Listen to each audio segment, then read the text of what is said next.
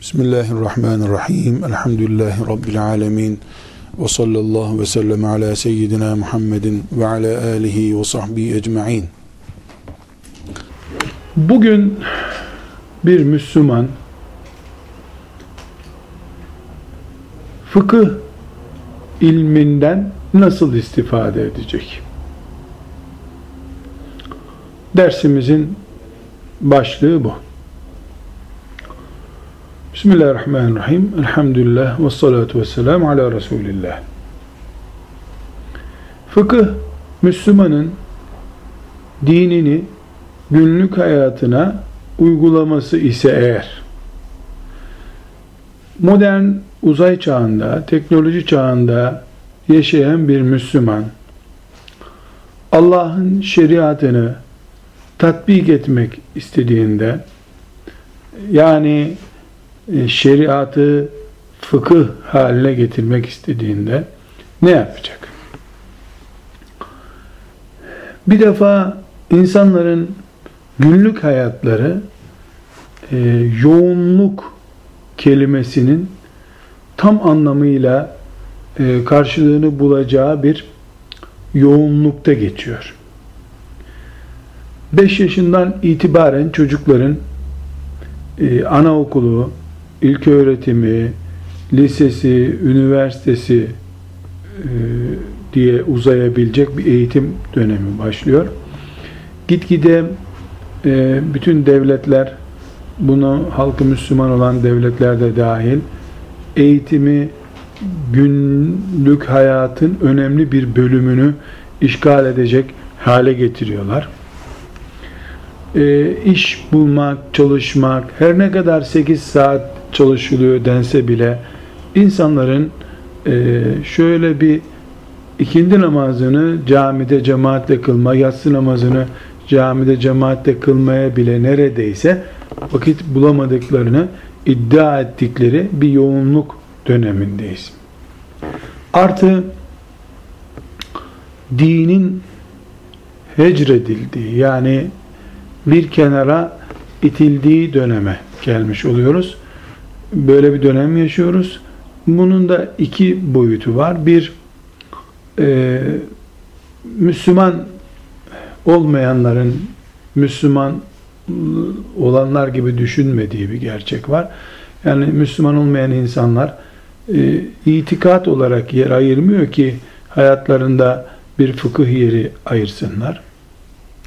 Müslüman insanlarında e, fıkıh ilmine ayırabilecekleri vakit ne kadardır? Elimizde ciddi bir anketler veya devlet istatistiği yok maalesef. Ama mesela Türkiye 70 milyon. Bu 70 milyonun e, yarısının Müslümanlığı yaşamak arzusunda olduğunu kabul edelim. Yani 35 milyon insan ben Müslümanca yaşayıp Müslümanca ölmek istiyorum diyor. Belki tamamına yakını Müslüman olduğunu söylüyordur da hani ben Müslümanca yaşamak istiyorum diye düşündüğünü kabul edelim. Bu 35 milyon insanın yüzde kaçı mesela bir yıllık bir Kur'an kursu eğitimi görerek e, fıkhın temel ilkelerini, namazda, taharette, temel prensiplerini öğrenme fırsatı buluyor bu ülkede. Bu rakam yani 35 milyonun yüzde kaçıdır diye elimizde bir bilgi yok. Ama şöyle bir yuvarlak ifade kullanabiliriz. Bu 35 milyonun en fazla yarısı yani yüzde ellisi namazı, abdesti bir hocanın ağzından dinleme imkanı buluyordur.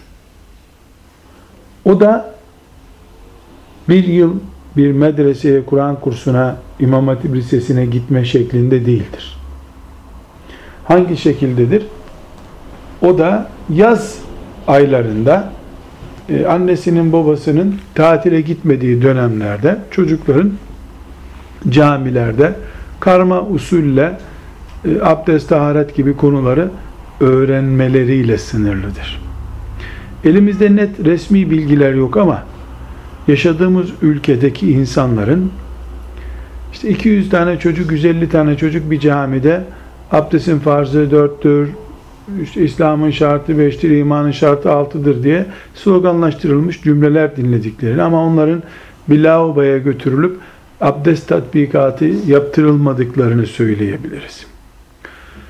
Hadi erkekler cuma namazına gidiyorlar ve camilerde e, cuma namazının hutbesi, vaazı çok ciddi bir şekilde değerlendiriliyor diyelim ve nüfusun yarısı kadınlar onlar cuma ve bayram namazlarına gitmiyorlar.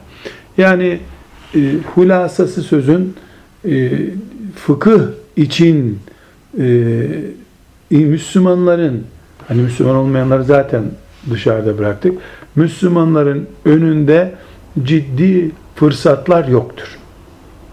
Kala kala herkesin kitaptan okuyup e, dinini öğrenmesi gibi bir mecburiyete bizi sevk etmektedir.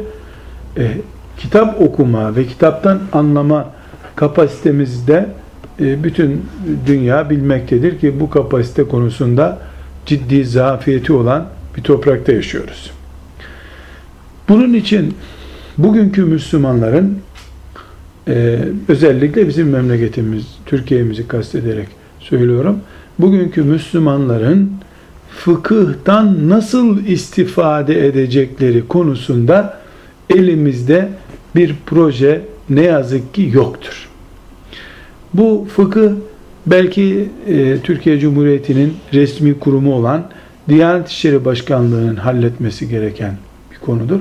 Onun da yapabildiği şey ilmuhal basıp dağıtmak, imamlara e, gelenlere ilmuhal dersi verin diye görev vermek, yaz aylarındaki çocukları okutun diye görevlendirmek olabilir. Yani laikliği benimsemiş bir ülkede Diyanet İşleri Başkanlığı resmi bir kurum da olsa insanlara verecek bir şey yok. Bu arada liselerde ve orta öğretimde e, mecburi din dersleri var. E, haftada bir saat de olsa bu derslerde e, çok büyük bir fırsat. Çok büyük bir fırsat. Bunun da iki e, handikapı var maalesef ki 12 Eylül ihtilalinde bu din dersleri zorunlu mecburi hale getirildi. Yani e, Allah'ın bir lütfu bu şüphesiz. Burada da iki handikapımız var. Birincisi kitap din felsefesi üzerine kurulu. Şamanizmden Hinduizme varıncaya kadar hepsi din olarak anlatılıyor. O arada İslam da anlatılıyor. Daha çok felsefi bir bakışla bakıldığı için bereketsiz bir kaynak hazırlanmış bu derslere. E, ama bu aşılabilirdi. Eğer e, binlerce lisedeki on binlerce e, din dersi öğretmeni diyebileceğimiz yani çok büyük bir e, öğretmen kadrosu var Türkiye'nin.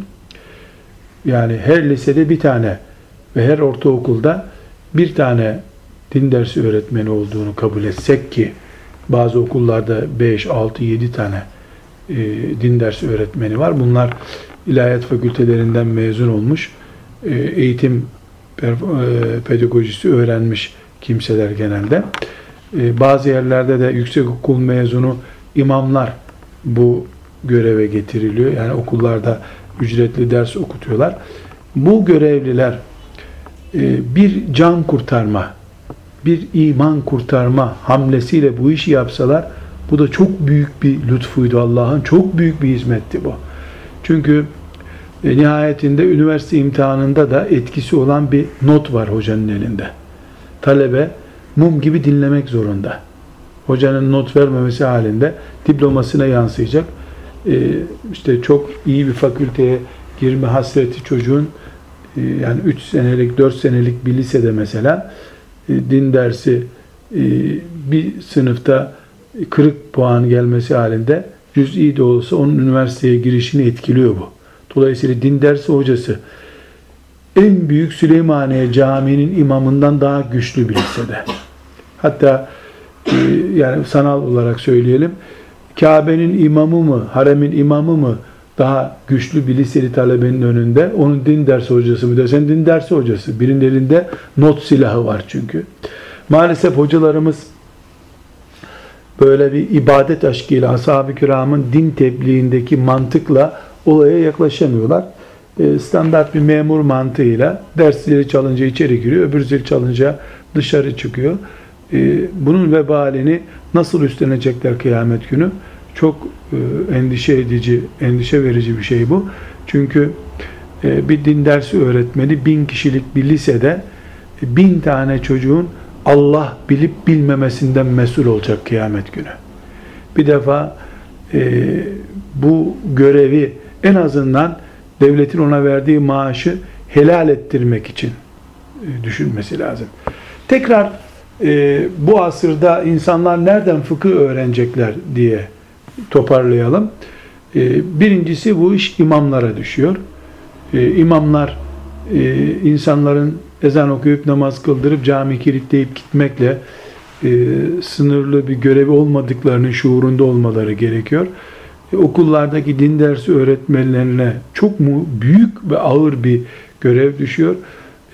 Liseden mezun olup da peygambere iman etmeyen, kadere iman etmeyen bir çocuğun hesabını belki de e, layık bir devletin memuru olduğu halde sen kadere imanı öğret diye maaş verilen din dersi öğretmeninin ihmali kıyamet günü bir e, vebal, bir sonuç olarak karşımıza çıkacak. Geriye ne kalıyor?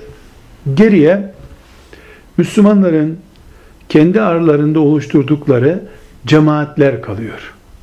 İşte buna biz tarikat ismi de verebiliyoruz. Yani filan tarikat cemaati diyoruz. Yahut da bir tarikat olmadan e, siyasi mantıklı veya eğitim mantıklı bir e, hareket olarak da e, oluştuğunu görebiliyoruz. Filanca grup, filanca cemaat. Bunlarda da şöyle bir sıkıntı buluyoruz. Mesela e, eğer tarikat endeksli bir cemaatse bakıyoruz ki e, o bağlılarının e, saf bir tarikat erbabı olmalarını, zikirle meşgul olmalarını, ahlaklarının, terbiyelerinin iyi olmasını e, çok fazla gündeme getiriyorlar. Ama abdestin teferruatı, e, orucun teferruatı yani fıkıh meselelerine gelince e, bir haber yetişiyor cemaati. Yahut da mesela e, talak nedir, e, hul'u nedir, nikah nedir sorulduğunda cevap veremeyen ama 20 senedir de bir tarikatın e, zikir meclislerine katılan bir grup görüyoruz. E, bunlar işte nefis terbiyesi ve diğer e, tarikatın önü tasavvufun öne çıkardığı alanlardan e, vakit bulup ilmihale veya fıkha vakit ayıramıyorlar. Eğer cemaat, grup e, bir eğitim amaçlı, siyasi amaçlı ise eğitime, mesela aile eğitimine ve benzeri çalışmalara aşırı yoğunluk veriyorlar. Siyasi e, oluşumlara, mesela dünya Müslümanlarının sorunlarıyla ilgilenmek gibi bir projeleri varsa ona yoğunluk veriyorlar. Gene fıkıh geride kalıyor. Dünyayı çok iyi bilen, Müslümanların düşmanlarını çok iyi bilen ama ticaret fıkhını bilmeyen bir müntesip çıkıyor ortaya bu sefer. Ee, asla kesinlikle e, gerek e, siyasi oluşum ve gerekse tasavvuf anlayışı ve gerekse eğitim anlayışı, anlayışı ile ilgili çalışmalar yersizdir, gereksizdir söyleyemiyoruz. Bunlar e, bir vücudun ihtiyaçları gibidir. Su ihtiyacımız var, hava ihtiyacımız var, gıda ihtiyacımız var, uyku ihtiyacımız var. Yani uyku ihtiyacımız var diye 24 saat uyumuyoruz. Belli bir saat uyuyor. Su ihtiyacımız var diye insan kendi ağırlığı kadar su içmiyor. Gereği kadar içiyor. Yani su ihtiyacımız, hava ihtiyacımızı, hava ihtiyacımız, gıda ihtiyacımızı, gıda ihtiyacımız, uyku ihtiyacımız, uyku ihtiyacımız, giyinme ihtiyacımızı, giyinme ihtiyacımız, beraberlik, sosyal ihtiyacımızı e, asla törpülemiyor. Aynı şekilde bizim ruh terbiyemiz, ahlak terbiyemiz olan tasavvuf, fıkıh ihtiyacımızı ezmemeli. Fıkıh ihtiyacımız, mesela çok iyi fıkıh öğreniyoruz diye e, aile eğitimimizi, sosyalleşmemizi ezmemeli.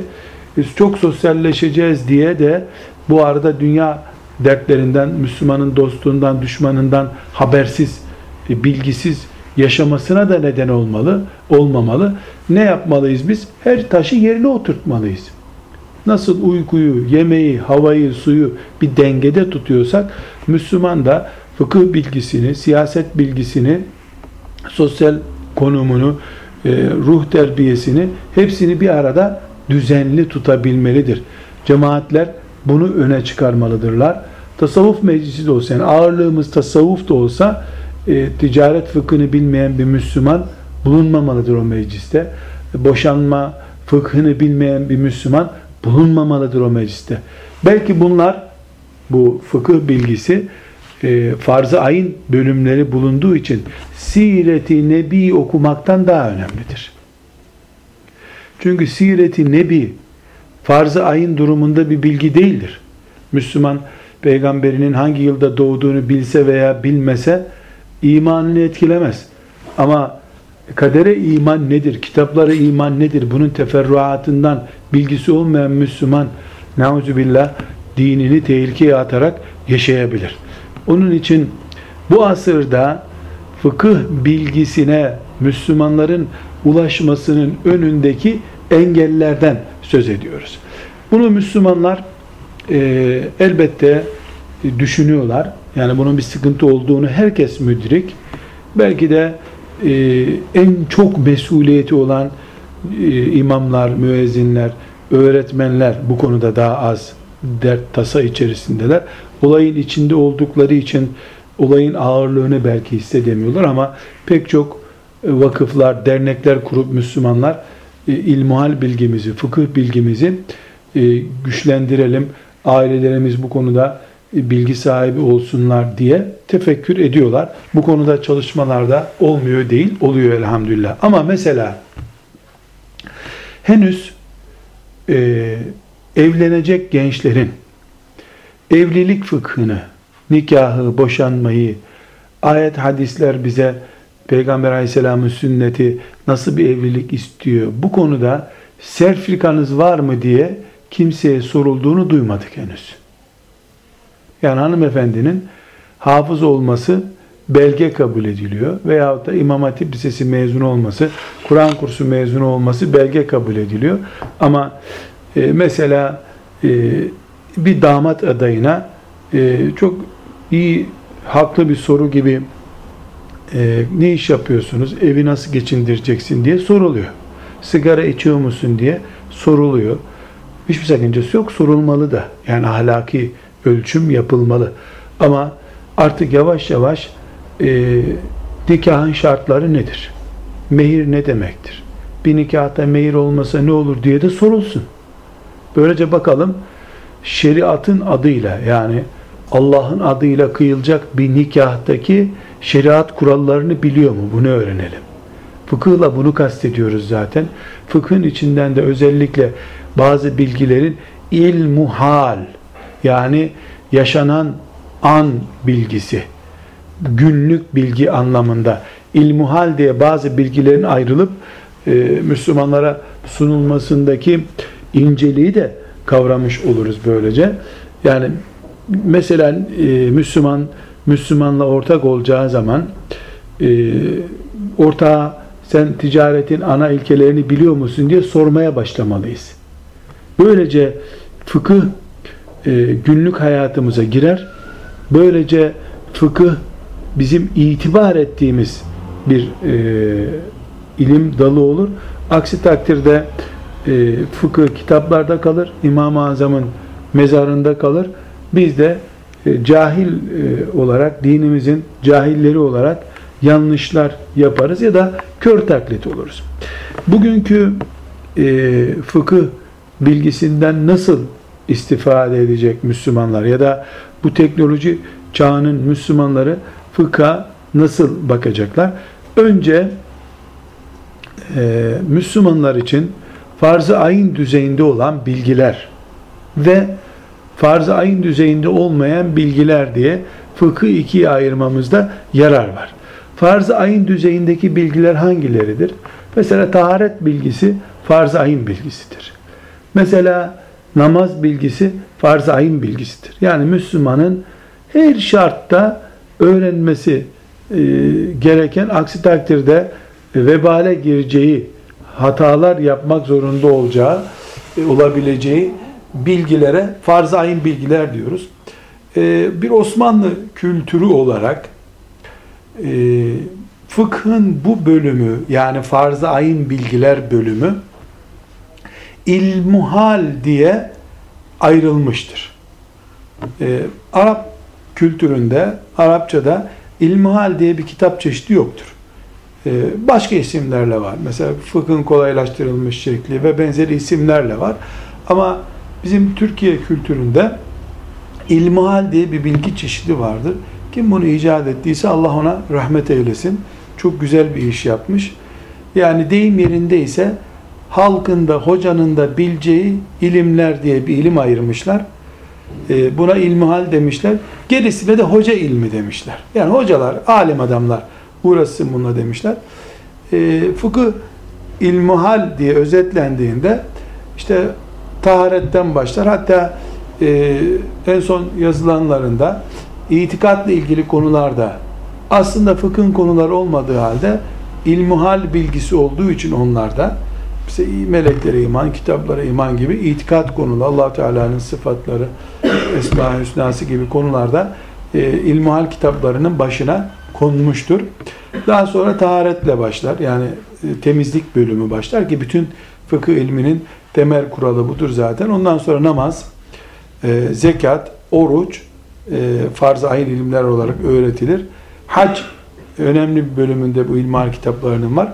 Sonra sonra yazılan ilmihal kitaplarına evlilik ve ticaretle ilgili e, fıkıh bilgileri de özet bir şekilde konmuştur.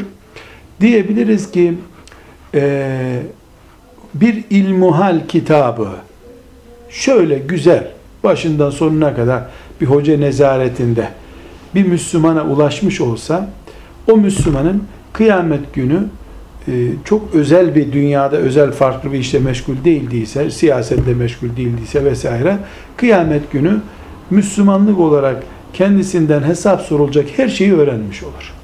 Yani ilmuhal çok ciddi bir ilim dalıdır.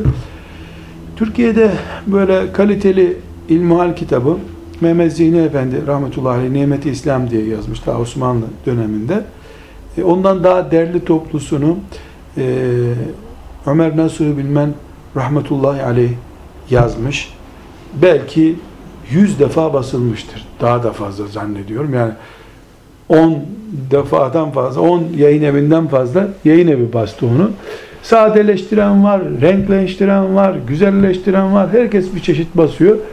Ee, bir ara e, Diyanet işlerinde görev alacaklara yapılan imtihanlarda o kitaptan soru soruluyordu. Dolayısıyla mecburi, kanuni bir kitap gibiydi. Gitgide nesiller e, Osmanlı'nın kullandığı lehçeden kopunca, modern kelimeler Türkçe'ye girince 1980'lerden itibaren e, Allah rahmet eylesin Ömer Nasuhi Bilmen'in kitabı anlaşılmaz bir kitap haline geldi. Yani Arapçası gibi zor olmaya başladı.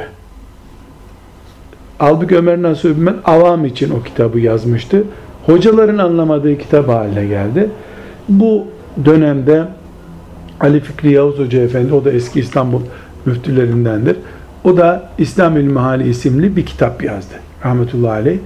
O daha derli toplu çıktı. Yani ondaki bilgiler daha güzel. Lisanı da biraz daha kolay. Hala Ali Fikri Yavuz Hoca Efendi'nin İslam İlmihali e, lisanı tamamen kaybolmuş değildir. Yani belki 10 yaşında 15 yaşındaki genç anlamaz ama anlamayabilir. Ee, bir İmam Hatip Lisesi'nde okumuş, bir Kur'an kursunda okumuş birisi için Ali Fikri Yavuz Hoca Efendi'nin ilmi hali çok güzel. Hem muteber, fıkıh açısından muteber. Yavuz Hoca Efendi'nin fıkhı çok iyi. Allah rahmet eylesin. Ee, o da epey oldu vefat edeli. 90 e, hatırlayamıyorum 93 veya 92'de vefat etmiştir rahmetullahi aleyh. Ee, Ali Fikri Yavuz Hoca Efendi'nin ilmi hali kesinlikle bir kütüphanede bulunmalıdır. Yani Ömer Nasuh Bilmen Hoca'nınki işte onun Arapçası gibi bulunsun. Daha muteber Ömer Nasuh Bilmen Hoca Efendi'nin ki e, bu arada not düşelim. Ömer Nasuh Bilmen Hoca Efendi'deki matbaa hataları ve dizgi hataları vesaireyi Mehmet Talu Hoca Efendi derleyip toparladı. E, kitaba tahkik yaptı, redekte yaptı. E, Ömer Nasuh Men İlmihali'nin e, Mehmet Talu Hoca tarafından redakte edilen e, baskısını almak daha yararlı. Ali Fikri Hoca Efendi'nin İlmihali de onlarca defa basıldı. Çok değerli, mübarek, bereket görmüş bir kitap. Yani benim kanaatim e, Ali Fikri Hoca Efendi'nin İlmihali de kütüphanemizin e, ikinci, üçüncü kitabı olarak bulunmalı. İsmail Kaya Hoca Efendi'nin de İlmihal kitabı var. O da çok güzel. Ee, İsmail Kaya da e, yani 90'lı yıllarda o da vefat etti. Veya 2000'e yakın bir yılda hatırlamıyorum. O da çok güzel, derli toplu bir İslam ilmihali. Ama maalesef e, bu saydığım isimlerin her biri ilmi ölçülere dikkat ederek yazılmış kitaplar olduğu için ve Hanefi mezhebinin e, ekseninde yazılmış kitaplar olduğu için e, kitaplarda bir nebze ağırlık var. Niye var? İlim kitabı ağır olur zaten. Gazete değil bu, dergi değil. Resim yok, e, kenar başlıkları yok. Din kitabı bu, ilmihal kitabı. Yani bir okul ders kitabı şeklinde anlaşılması halinde yararlanılamaz bu kitaplardan. Bu kitaplar daha ilim kitabı, e, alim yetiştiren, din öğreten kitap olarak ele alınmalı. Bakış o bakış olmalı bu kitaplara. Bunun dışında da e, ilmihal kitapları var. Özellikle Diyanet İşleri Başkanlığı da e, önemli bir ölçüde çalışmalar yapıyor. Diyanet e, Vakfı'nın İslam Ansiklopedisi heyetinin hazırladığı İslam İlmihali kitabı var. E, ilim, ilmi açıdan çok güzel çalışmalar bunlarda. Başka hoca efendilerin de ilmihal kitapları var. Benim zannediyorum aklımda olacak 7-8 tane ilmihal kitabı hatırlıyorum. Bazılarında da kadınlara mahsus mesela kadınlar için ilmihal kitabı diye var.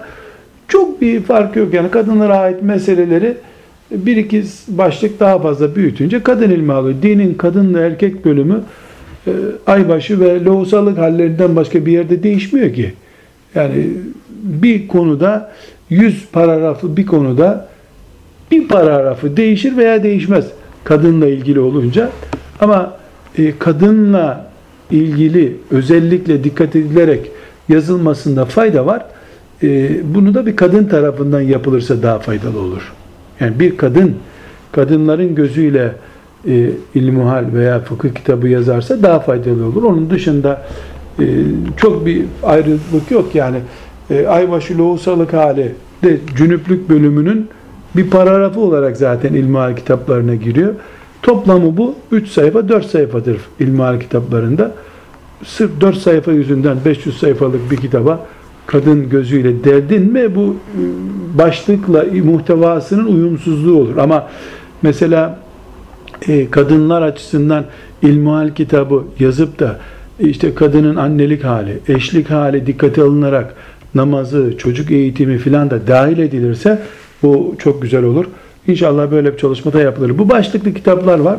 Benim rastladığım kadarıyla başlıklarıyla içleri uyumlu kitaplar değildi bunlar. Burada Diyanet Vakfı ve Diyanet'in hazırladığı e, ilmuhal kitaplarından da söz edince ve ilmuhal konusu gündeme gelince bir başlık daha açmamız gerekiyor. Türkiye'deki Müslümanların büyük bölümü Doğu e, Malatya'dan ötedeki e, Müslümanların bir kısmı hariç Hanefi mezhebine bağlı e, İslamiyet'i yaşarlar. Doğu'da Bitlis, Siirt, Diyarbakır, Van taraflarında Şafii mezhebine mensup olan da var. Bildiğim kadarıyla tek tük dışında bu iki mezhebin haricinden fıkıh öğrenen yok. Yeni yeni böyle selefilik e, akımları var ama yani böyle bir grup olup da onlar içinde bir hesap yapmaya değecek çapta değil. Hele en azından şu anda. Şimdi durum böyle olunca bu memlekette yapılacak fıkıh çalışmalarının Hanefi mezhebinin ve bir miktar Şafii mezhebinin dikkate alınarak yapılması gerekiyor. bu Hanefi mezhebinin aşılması halinde, Hanefi mezhebine dikkat edilmemesi halinde din elden gidiyor tarzında söylediğim bir söz değil ama Hanefi mezhebinin varlığını ve asırlardan beri bu insanların babalarından namazı Hanefi mezhebinin tarzında öğrendiklerini dikkate almayı gerektiriyor. Diyanetin son yıllarda yaptığı çalışmalarda e, elhamdülillah laiklik etkisinin olmadığını söylemek durumundayız. Yani henüz Diyanet laik bir devletin laikliğin kalkanı olarak kurduğu bir kurum olduğu halde Diyanet e, şu ana kadar belki Cumhuriyet'in ilk yıllarındaki durumları tam iyi bilmiyoruz. O, o günün tarihi net yazılmış değil henüz. Ama mesela bir 12 Eylül ihtilali döneminde, 28 Şubat döneminde Diyanet'e onca baskı yapıldığı halde Cuma hutbelerinde ve işte demeçlerde böyle laikliği koruyalım, demokrasiye sahip çıkalım tarzından beyanatlar yani halkı yönlendirici beyanatlar bulunduysa da e, Diyanet'in hazırladığı ilmuhalde mesela laikliği koruyucu, kollayıcı bir ifade, bir hastalık e, elhamdülillah rastlamadı. 12 Eylül ihtilali döneminde Diyanet'te yayınlanan kitaplar arasında yani dinle direkt ilgisi olmadığı halde işte Atatürkçülük, Atatürk ve din gibi bir iki kitap yazıldığına şahit olduk ama yani ihtilal döneminde biz de ihtilale uzak değiliz. Hani biz de yakınız şeklinde e, kimsenin zaten ikinci baskısı bile yapılmamış kitaplar onlar. Yani rağbette görmedi. Yani Atatürk e, hakkında bir kitap yazılacaksa Atatürk Enstitüsü var, Dil Tarihi Coğrafya Kurumu var, Atatürk'ün kurduğu kuruluşlar var, devletin Atatürk'le ilgili bir sürü birim var. Bunları yayınlasın dediği için Müslümanlar Diyanet'in böyle bir şey yapmasına bir anlam verilemedi. E, bunun dışında e, itiraf etmemiz lazım. Mesela Diyanet'in ilmi halinde yazdığı kitaplarda e, Müslümanların dini hassasiyetlerini rencide edici yani Hristiyan papazların e, Hristiyanlığa soktukları şeyleri sokmaya çalışan bir e, hastalığa rastlanmadı elhamdülillah. Ancak son 28 Şubat'tan sonraki dönemde e, Diyanet'in hazırladığı bir tefsirde e, ve ilmihal kitaplarında bir miktar e, modern hocaların güttüğü fikirlerin etkisi görüldü. Bunu özellikle laiklik düşüncesinden ayırıyorum. E, çünkü e, laiklik devletin kendine e, kullanma politikası olarak sonuçlandı, sonuçlanırdı. E, öbürü ise Müslümanların zekatlarıyla okumuş yazmış profesörlerin bazı konularda mesela kadın konusunda işte miras konusunda benzeri konulardaki e, kendi kafalarından attıkları fikirlerinden oluşan bir sıkıntıydı bu. Bu nedenle böyle bir sıkıntı oldu. Müslümanlar mesela o tefsire çok ciddi tepki gösterdiler. Diyanet geri adım attı. İkinci baskısını farklı hale getirdi. Ee, burada bu ayrıntıya niye girdim? Şimdi mesela e, Diyanet hazırladığı e, kitaplarda e, seferilik halinde namazın cem edilebileceğine sinyaller yakıyor. Mesela çarşafın e, başörtüsünün e, farklı modellerde olabileceğini, illa çarşaf giymek gerekmediğini, önemli olan tesettür olduğunu anlatıyor. Şimdi biz Diyanete karşı e, bir ön yargımız varsa eğer, birisinin ön yargısı var, işte dinden tavizi yakaladık diye bakarsa bu bir zulümdür. Böyle yani müminlerin iştihat ettikleri konularda mesela İmam Malik'in iştihadının bulunduğu bir konuda birisi kalkıp ben bu iştihada meylediyorum demesi halinde bu dini satmak değildir. Osmanlı Şeriat Devleti ve Hanefi mezhebinin e, müntesibi olan bir halifenin idare ettiği devlet olduğu halde son döneminde hazırlanan e, mecelle dediğimiz yani fıkhın e, modern bir şekilde özetlenmesi demek mecelle. Bir, bir onlarca cilt olan fıkıhı bir ciltlik kitap haline getirdiler. mecellede Hanefi mezhebinin dışındaki mezheplerden de alıntı yaptılar. Yani bazı konularda Hanefi mezhebinin uygulanması halinde meselelerin anlaşılmayacağını, tatbikatın zor olacağını görünce e, diğer mezhebe geçtiler.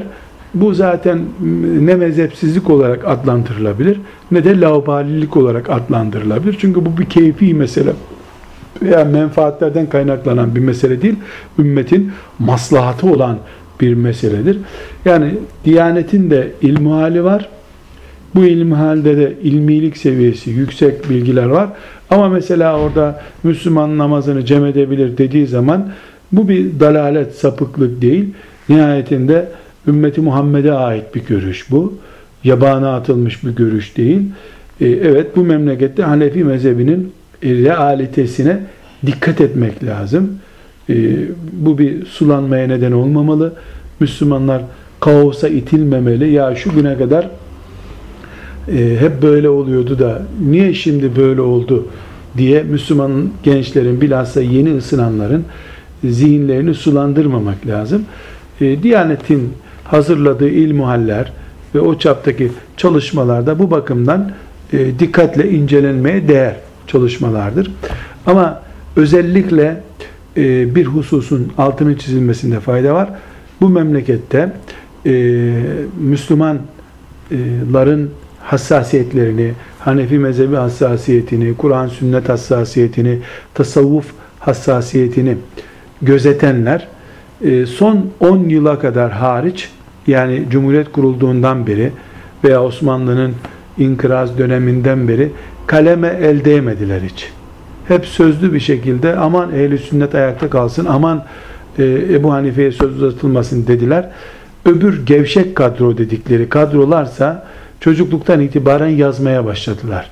Şimdi Müslümanlara ait kütüphanelerde 100 kitaptan 90 tanesi diyelim bu işte gevşekliğe sebep oluyorsunuz denen modern kafalı denen adamların kitapları yeni yeni fıkıh konusunda e, işte ehli sünnet diye kendisini ayakta tutmaya çalışan tasavvuf erbabı diye ayakta tutmaya çalışanlar yeni yeni küçük küçük kitaplar, çalışmalar yapmaya başladılar. Dolayısıyla öbürlerinin sesi çok çıktı. Yani burada eğer bir kusurlu aranacaksa siz modern kafalılar niye ilmihal yazdınız diyecek yerde biz niye geç kaldık bu işte demeli herkes.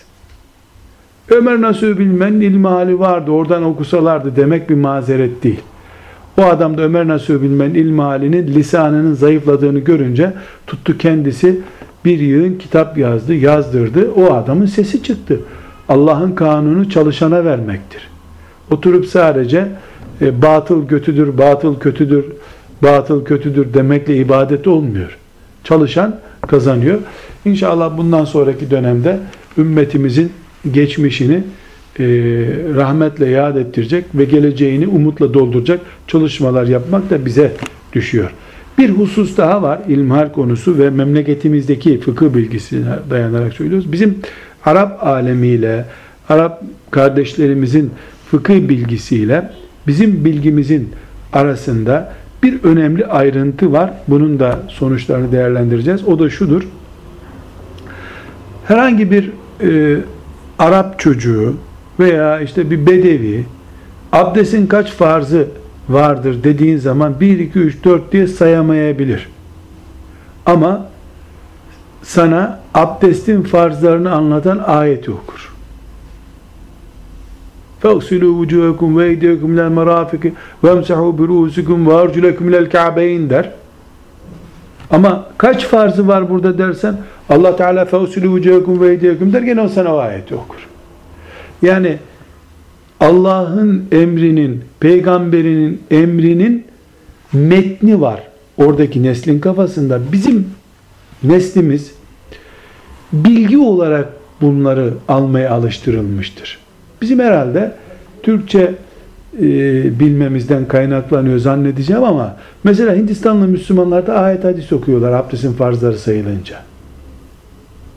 Bu bizde bir miktar yani Osmanlı medreselerinde e, ayetli, hadisli değil. Yani o hoca işi. Sen yüzünü yıkamak, kollarını yıkamak, başını meshetmek, ayaklarını yıkamak. Sen bu dört şeyi ezberle. 1, 2, 3, 4 say diye.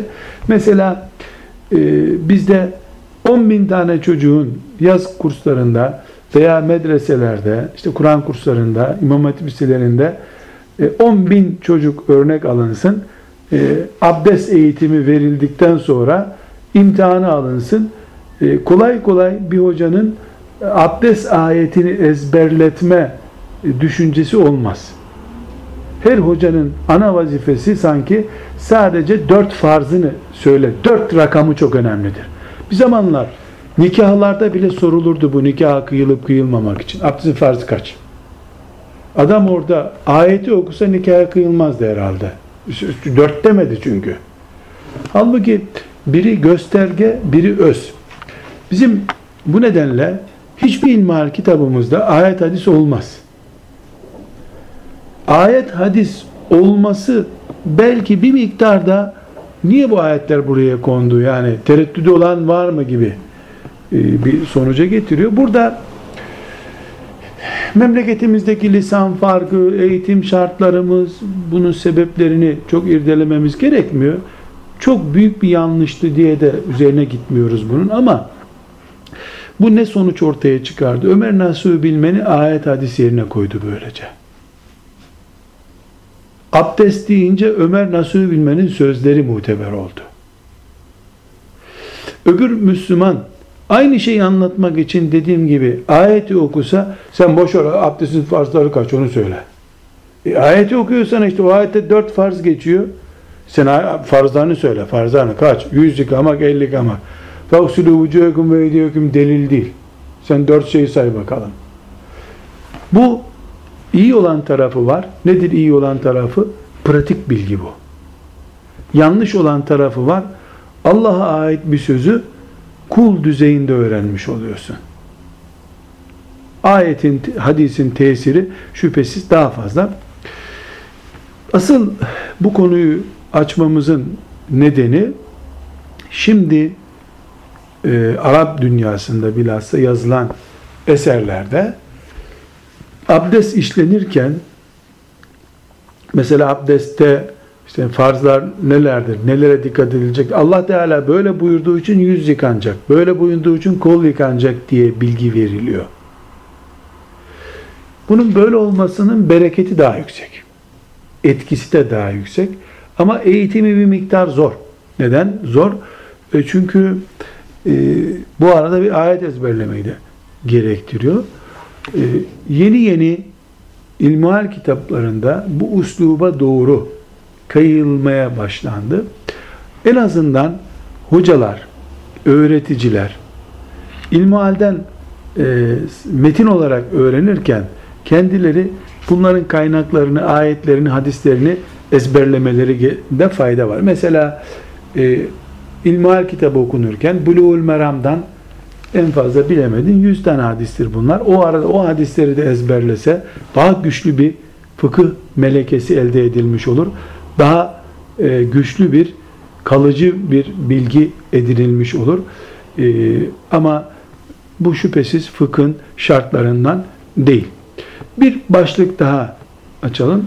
Fıkıh için Arapça şart mıdır? Cevap kesinlikle şart değildir.